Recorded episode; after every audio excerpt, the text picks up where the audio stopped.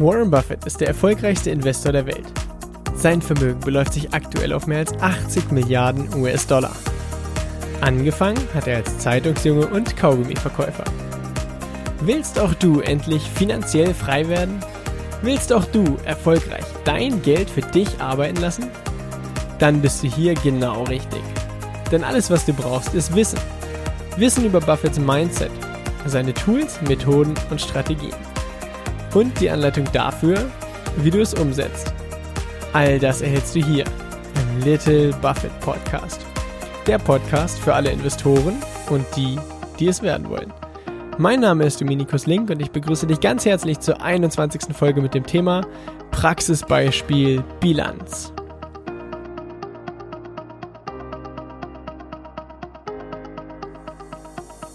Herzlich willkommen zu dieser Folge. In dieser Folge hier werden wir zum einen nochmal durchgehen, wozu eine Bilanz tatsächlich gut ist oder was man dann praktisch als Investor mit der Bilanz macht, was man anhand der Bilanz erkennen kann. Und wie bei der Gewinn- und Verlustrechnung auch schon, werden wir uns die Zahlen der Lufthansa anschauen. Und zwar werden wir uns die Zahlen anschauen und dann ähm, eben das, was wir vorher kurz theoretisch besprechen, einmal äh, praktisch an den Zahlen der Lufthansa einmal durchgehen. Als erstes, was genau kann man als Investor nun anhand einer Bilanz erkennen? Wenn man sich die, wenn man sich eine einzelne Bilanz, das heißt jetzt wie bei der Lufthansa zum Beispiel, stichpunktartig die Bilanz zweitausendachtzehn raussucht, dann kann man daran zum einen erkennen, äh, oder äh, eine der wichtigsten Dinge, die man daran erkennen kann, ist zum Beispiel, hat das Unternehmen Lufthansa genügend Kapital, um die anstehenden Rückzahlungen der Schulden zu begleichen. Das heißt, sehr viele Unternehmen sind verschuldet. Und anhand der Bilanz kann man sehr gut erkennen, okay, wie steht oder was, was für Vermögenswerte stehen denn den Schulden entgegen. Und besonders spannend sind eben die kurzfristigen, die kurzfristigen Verbindlichkeiten und entsprechend auch die kurzfristigen Vermögenswerte. Das heißt, das, was innerhalb der nächsten zwölf Monate passiert, sind die, die, ähm, die Rückzahlungen, die in den nächsten zwölf Monaten gefordert werden, sind die durch Bargeld oder durch eben andere kurzfristige Vermögenswerte abgedeckt. Das ist unglaublich spannend zu wissen, denn wenn das nicht der Fall ist, dann ähm, naja, was passiert, wenn man Schuldenrückzahlungen nicht begleichen kann? Es äh, droht eben eine Insolvenz, wenn man nicht mehr zahlungskräftig ist als Unternehmen. Dementsprechend ist die Bilanz eben unglaublich wichtig und ein äh, sehr, sehr wichtiger Bestandteil eines Jahresabschlusses äh, eines börsennotierten Unternehmens. Dann, was kann man noch anhand einer Bilanz erkennen? Wenn man sich nicht nur eine Bilanz anschaut, sondern äh, drei, vier, fünf, sechs, sieben Bilanzen hintereinander, dann kann man sehr schön sehen, wie sich das Eigenkapital der, des Unternehmens entwickelt. Also man kann äh, generell erkennen, wie sich die Bilanzpositionen des Unternehmens entwickeln, nur besonders eben das Eigenkapital, denn das Eigenkapital eines Unternehmens ist eben das Kapital, was den Anteilseignern zur Verfügung stünde, wenn man alle Vermögenswerte veräußert, das heißt verkauft und äh, quasi den Geldbetrag dafür erhalten würde und im selben Zuge dann alle Verbindlichkeiten, das heißt alle Schulden, begleicht. Dann würde das, das was in der Bilanz als Eigenkapital ausgewiesen ist, dir als Anteilseigner zur Verfügung stehen. Und wenn du als Aktionär natürlich äh, einen Bruchteil des Unternehmens besitzt, dann würde im Fall, also im, im theoretischen Fall, dass eben das gesamte Unternehmen liquidiert werden würde, würde der eben einen Bruchteil des Buchwerts oder des, des Eigenkapitals zur Verfügung oder zustehen, wenn man das mal so sagen darf. Und Warren Buffett sagt eine spannende Sache über die Entwicklung des Eigenkapitals über mehrere Jahre.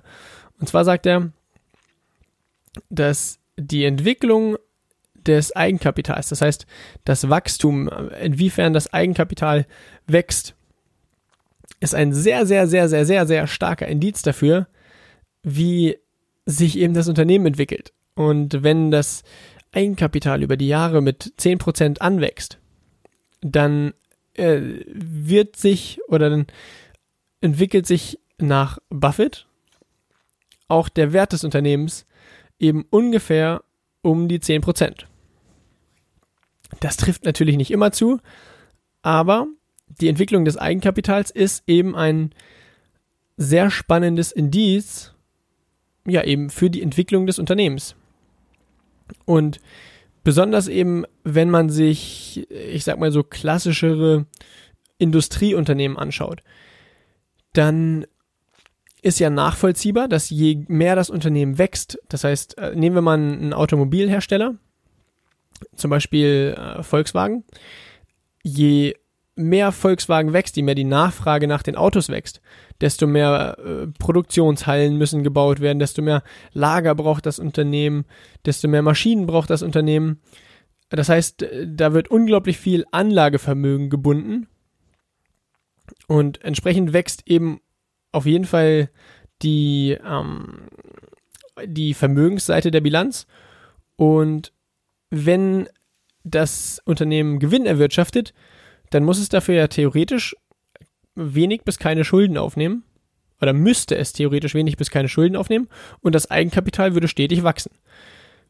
Nun kann es auch den Fall geben, dass ein Unternehmen permanent neue Produktionshallen und so weiter baut, nur dafür auch Schulden aufnimmt und die Nachfrage nach dem Produkt gar nicht, na, gar nicht wächst oder das Unternehmen nicht profitabel operiert, wie auch immer, dann würde auch das Vermögen, also auch die Aktivseite, auch die Vermögensseite des Unternehmens natürlich wachsen und allerdings über Schulden finanziert und dementsprechend würde das Eigenkapital nicht wachsen.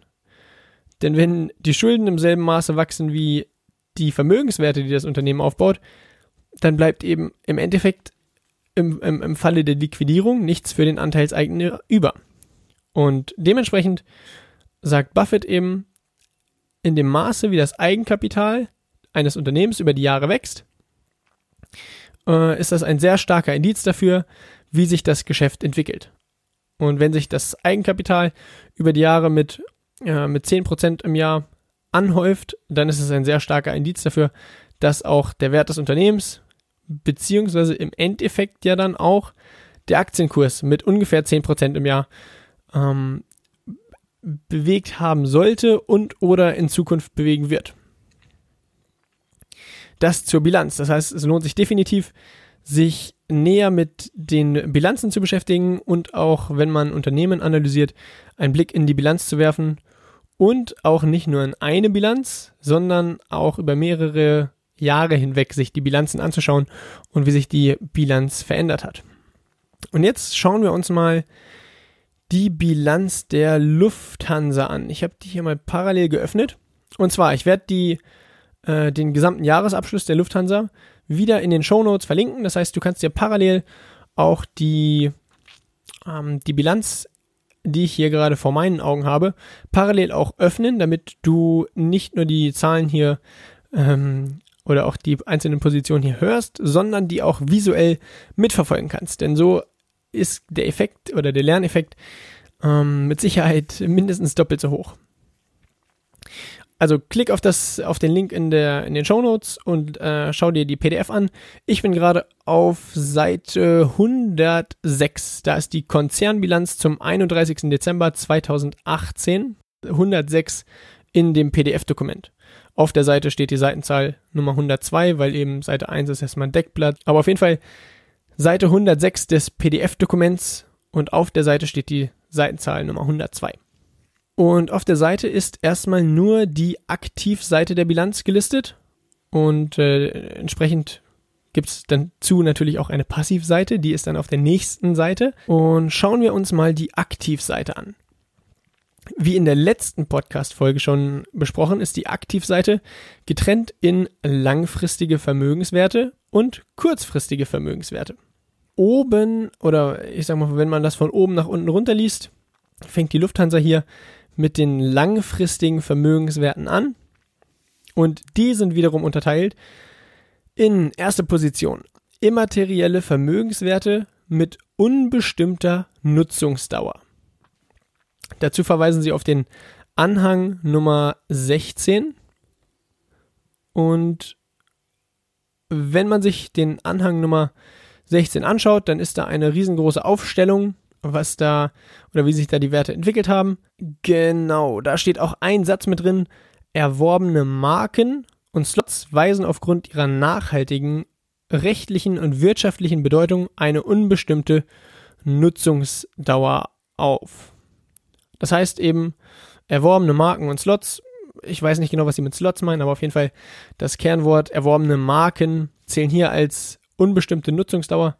Dementsprechend ähm, lässt sich daraus schließen, dass ein Großteil oder ein, zumindest ein Teil der immateriellen Vermögenswerte hier aus den ähm, aus den Werten von den unterschiedlichen Marken kommt, die die Lufthansa äh, besitzt. Die zweite Position ist neben den immateriellen Vermögenswerten mit unbestimmter Nutzungsdauer ist Position Nummer zwei sonstige immaterielle Vermögenswerte.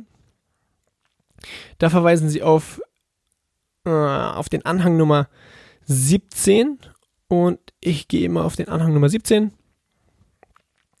Und das ist unterteilt in drei Spalten, und zwar Spalte Nummer eins, Konzession, gewerbliche Schutzrechte und ähnliche Rechte sowie Lizenzen an solchen Rechten und Werten. Das heißt, äh, genau, Lizenzen und Rechte sind äh, damit auf jeden Fall abgedeckt und das ist auch ein Großteil der Position.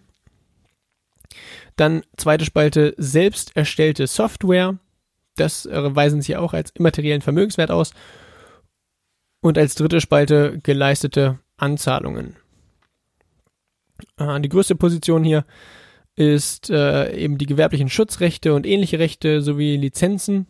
Dann nach den beiden Positionen für die immateriellen Vermögenswerte kommen als nächstes Flugzeuge und, äh, oh Gott, jetzt muss ich mal ein bisschen reinscrollen hier, Reservetriebwerke. Das ist sowieso die größte Position in der gesamten Bilanz der Lufthansa.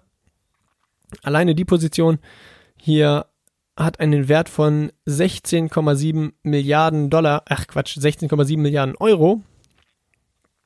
Äh, ist ja auch für nachvollziehbar, dass die Flugzeuge die, die größte Position in der Bilanz einer Airline sind. Dann als nächste Position sind reparaturfähige Flugzeugersatzteile. Auch mit zwei Milliarden Euro hier in der Bilanz. Das äh, dürfte relativ selbsterklärend sein. Als nächstes übriges Sachanlagevermögen.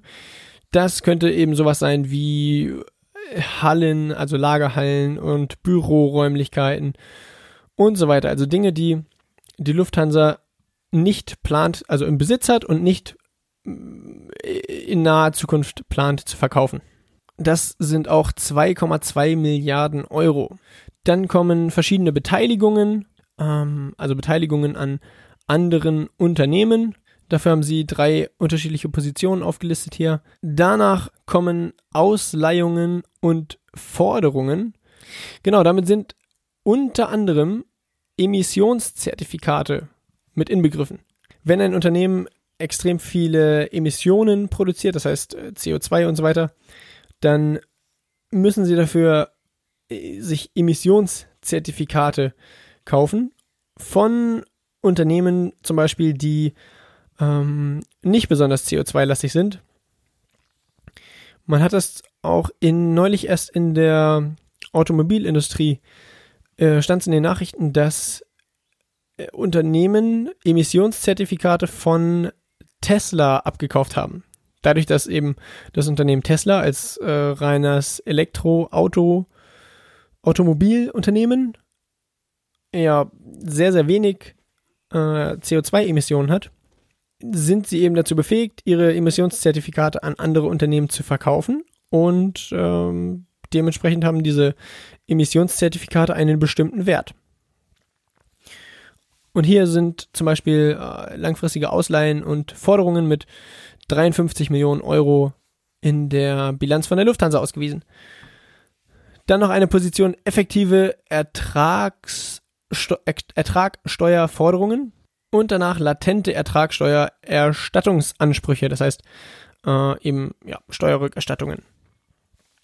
Das war's mit den langfristigen Vermögenswerten. Insgesamt die Summe der langfristigen Vermögenswerten liegt bei knapp siebenundzwanzig Komma fünf Milliarden Euro. Kommen wir zu den kurzfristigen Vermögenswerten. Das sind zum einen Vorräte. Vorräte könnte zum Beispiel ähm, Dinge sein, wer schon mal geflogen ist, der weiß, dass auf dem Flug verschiedene, verschiedene äh, Angebote gemacht werden und man im Flieger verschiedene Produkte kaufen kann. Das fällt zum Beispiel unter den Bereich Vorräte. Dann eine Position Vertragsvermögenswerte. Das ist im Anhang ganz, äh, also nochmal ein bisschen erklärt. Und zwar steht da, die Lufthansa Group hat zweitausendachtzehn f- äh, folgende Vertragsvermögenswerte erfasst. Und dann ist dort aufgele- aufgelistet, dass die gesamte Position rein aus Technik- und E D V-Leistungen, also Verträgen rund um die Technik und E D V, ähm, äh, gestellt wird. Hier mit knapp über zweihundert Millionen Euro. Und Forderungen aus Lieferung und Leistung. Ähm, ja, eben auch. Dann Derivate, Finanzinstrumente. Derivate sind im Endeffekt ein Thema für sich. Um mal zwei Wörter in den Raum zu schmeißen, Derivate sind zum Beispiel Futures und Optionen. Ähm, ja, aber Derivate werden wir auch irgendwann später in dem Podcast hier noch behandeln. Ähm, dann aktive Rechnungsabgrenzungsposten. Da will ich mich gar nicht äh, weiter hineinsteigern. Effektive Ertragssteuerforderungen. Dann sind dort aufgeführt Wertpapiere und nach den Wertpapieren noch die Bankguthaben und Kassenbestände. Aktuell mit anderthalb Milliarden Euro, die Bankguthaben und Kassenbestände. Außerdem noch zum Verkauf stehende Vermögenswerte. Hier eine kleinere Position mit neun Millionen Euro. Ergibt in der Summe an kurzfristigen Vermögenswerten zehn Komma sechs Milliarden Euro und in Summe mit den langfristigen Vermögenswerten, also insgesamt dann eine Bilanzsumme von achtunddreißig Komma zwei Milliarden Euro. Das war die Aktivseite der Bilanz. Dementsprechend müssen wir natürlich auch auf der Passivseite auf die achtunddreißig Komma zwei Milliarden Euro kommen. Und auf der Passivseite ist oben erstmal aufgelistet, wie sich das Eigenkapital zusammensetzt. Und zwar ist in der Bilanz ein Eigenkapital ausgewiesen von neun Komma fünf Milliarden Euro. Wenn man von den achtunddreißig Komma zwei Milliarden der Bilanzsumme die neun Komma fünf Milliarden Euro Eigenkapital abzieht, dann weiß man direkt im Kopf, dass die Lufthansa über Verbindlichkeiten in Höhe von knapp, also knapp über dreißig Milliarden Euro auf jeden Fall, in der Bilanz stehen hat. Und genau die schauen wir uns jetzt an. Fangen wir an mit den langfristigen Rückstellungen und Verbindlichkeiten. Erste Position, große Position, sind die Pensionsrückstellungen. Das heißt, die kommenden Zahlungen, die die Lufthansa leisten muss für Mitarbeiter, die in Ruhestand gehen. fünf Komma acht Milliarden Euro. Dann die nächste Position, sonstige Rückstellungen. Nach den sonstigen Rückstellungen kommen die Finanzschulden. Finanzschulden, ähm, relativ simpel, sind eben aufgenommene Schulden, die sie über die Zeit auch wieder zurückzahlen werden. fünf Milliarden Euro an langfristigen Finanzschulden. Dann haben sie Vertragsverbindlichkeiten, sonstige finanzielle Verbindlichkeiten, erhaltene Anzahlungen, Rechnungsabgrenzungsposten und sonstige nicht finanzielle Verbindlichkeiten. Dann haben sie Derivate, Finanzinstrumente und latente Ertragssteuerverpflichtungen. Das heißt, das sind alles ähm, ja eben Verbindlichkeiten, die sie über die nächsten Jahre irgendwann bezahlen werden müssen. Nur dadurch, dass sie als langfristige Rückstellung und Verbindlichkeiten notiert wurden, ist das ein Indiz dafür, dass sie nicht innerhalb der nächsten zwölf Monate fällig sind. Insgesamt die Summe der langfristigen Verbindlichkeiten hier bei zwölf Komma vier Milliarden Euro. Und kommen wir zu den kurzfristigen Verbindlichkeiten. Sonstige Rückstellungen in Höhe von neunhundert Millionen, die sie vermutlich oder die sie voraussichtlich innerhalb der nächsten zwölf Monate begleichen werden. Dann haben sie als kurzfristige Verbindlichkeit hier noch die Finanzschulden in Höhe von eins Komma sechs Milliarden. Das heißt, fünf Milliarden als langfristige, als langfristige Finanzschulden und eins Komma sechs als kurzfristige Finanzschulden. Das heißt, da laufen irgendwelche Schulden aus, die sie dann eben innerhalb der nächsten zwölf Monate begleichen müssen. Verbindlichkeiten aus Lieferung und Leistung sowie sonstige finanzielle Verbindlichkeiten.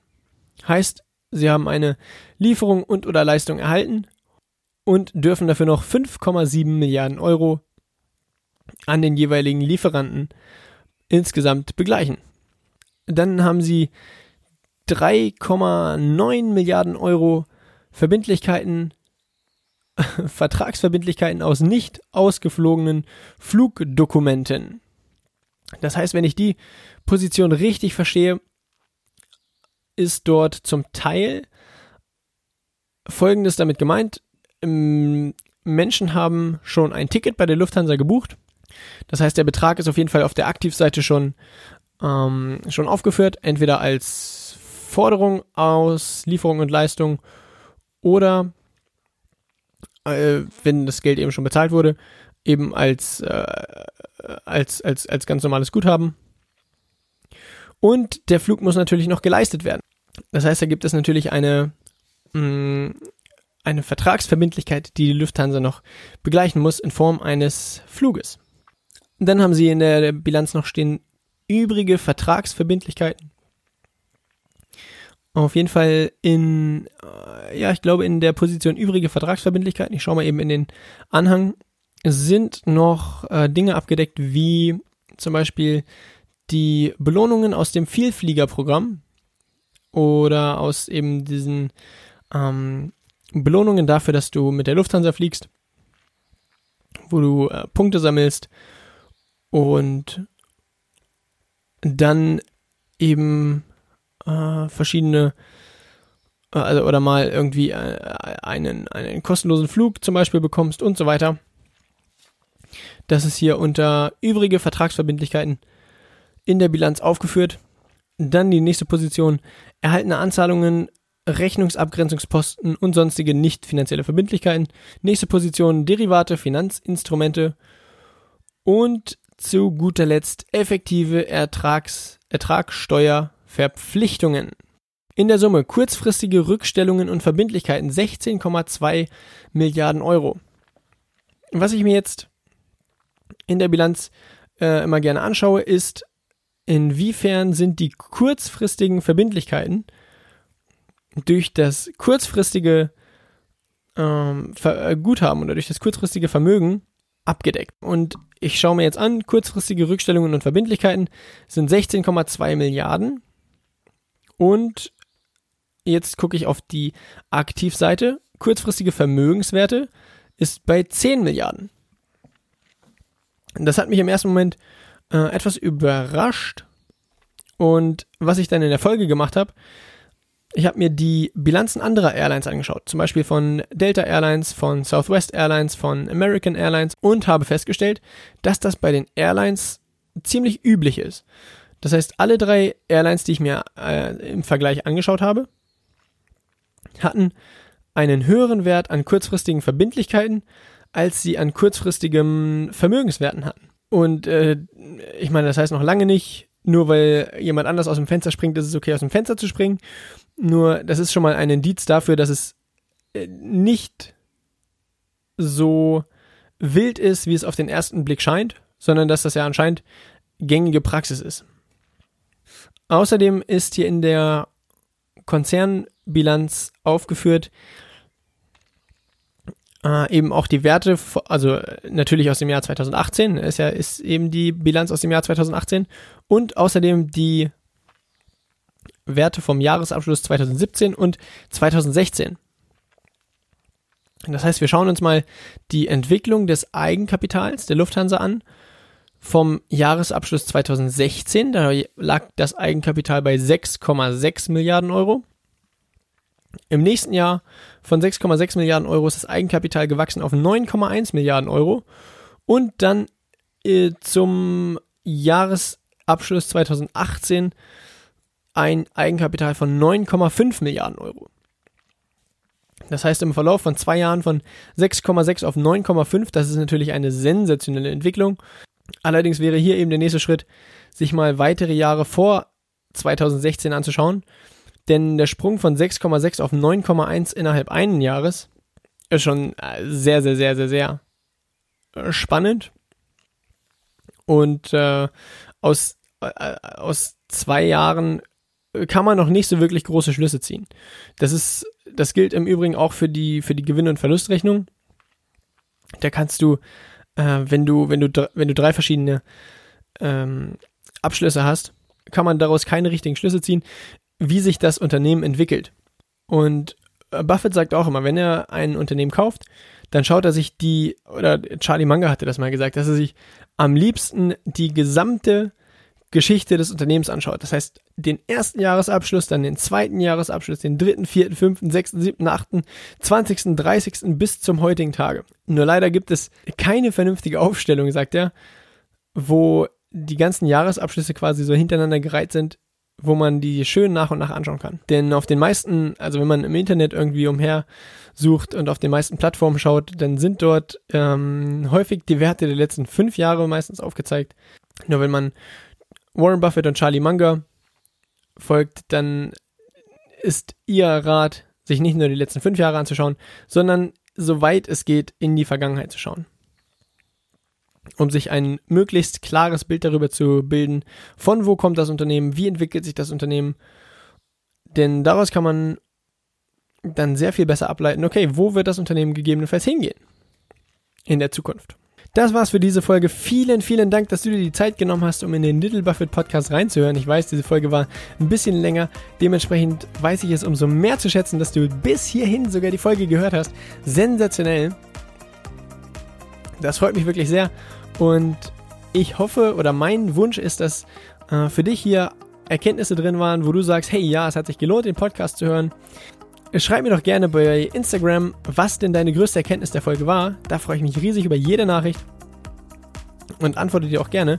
Und falls du das Gefühl hattest, okay, die Folge war zwar lang, aber irgendwie war für mich nicht so die bahnbrechende Erkenntnis dabei, dann schreib mir gerne auch und sag mir, hey, du, irgendwie hättest du da und da noch was anderes sagen können oder da hätte ich mir noch die Information gewünscht, wie auch immer. Denn nur durch dein Feedback ähm, habe ich die Möglichkeit, besser zu werden und den Podcast noch dahingehend zu optimieren, dass für dich als Hörer noch viel mehr drin ist und dass du noch viel lieber den Podcast hörst, und denn dann haben wir alle viel mehr Spaß an der ganzen Sache. Falls dir die Podcast-Folge gefallen hat, freue ich mich riesig, wenn du dich dazu entscheidest, dem Podcast hier zu folgen, zu abonnieren. Und all das, was wir hier besprechen, ist natürlich keine Anlageberatung, sondern hier geht es lediglich darum, dir die Tools und Strategien der erfolgreichsten Investoren an die Hand zu geben. Viele Dinge, die hier gesagt werden, sind nur meine persönliche Meinung und definitiv keine professionelle Anlageberatung. Bis zur nächsten Folge und viel Erfolg beim Investieren.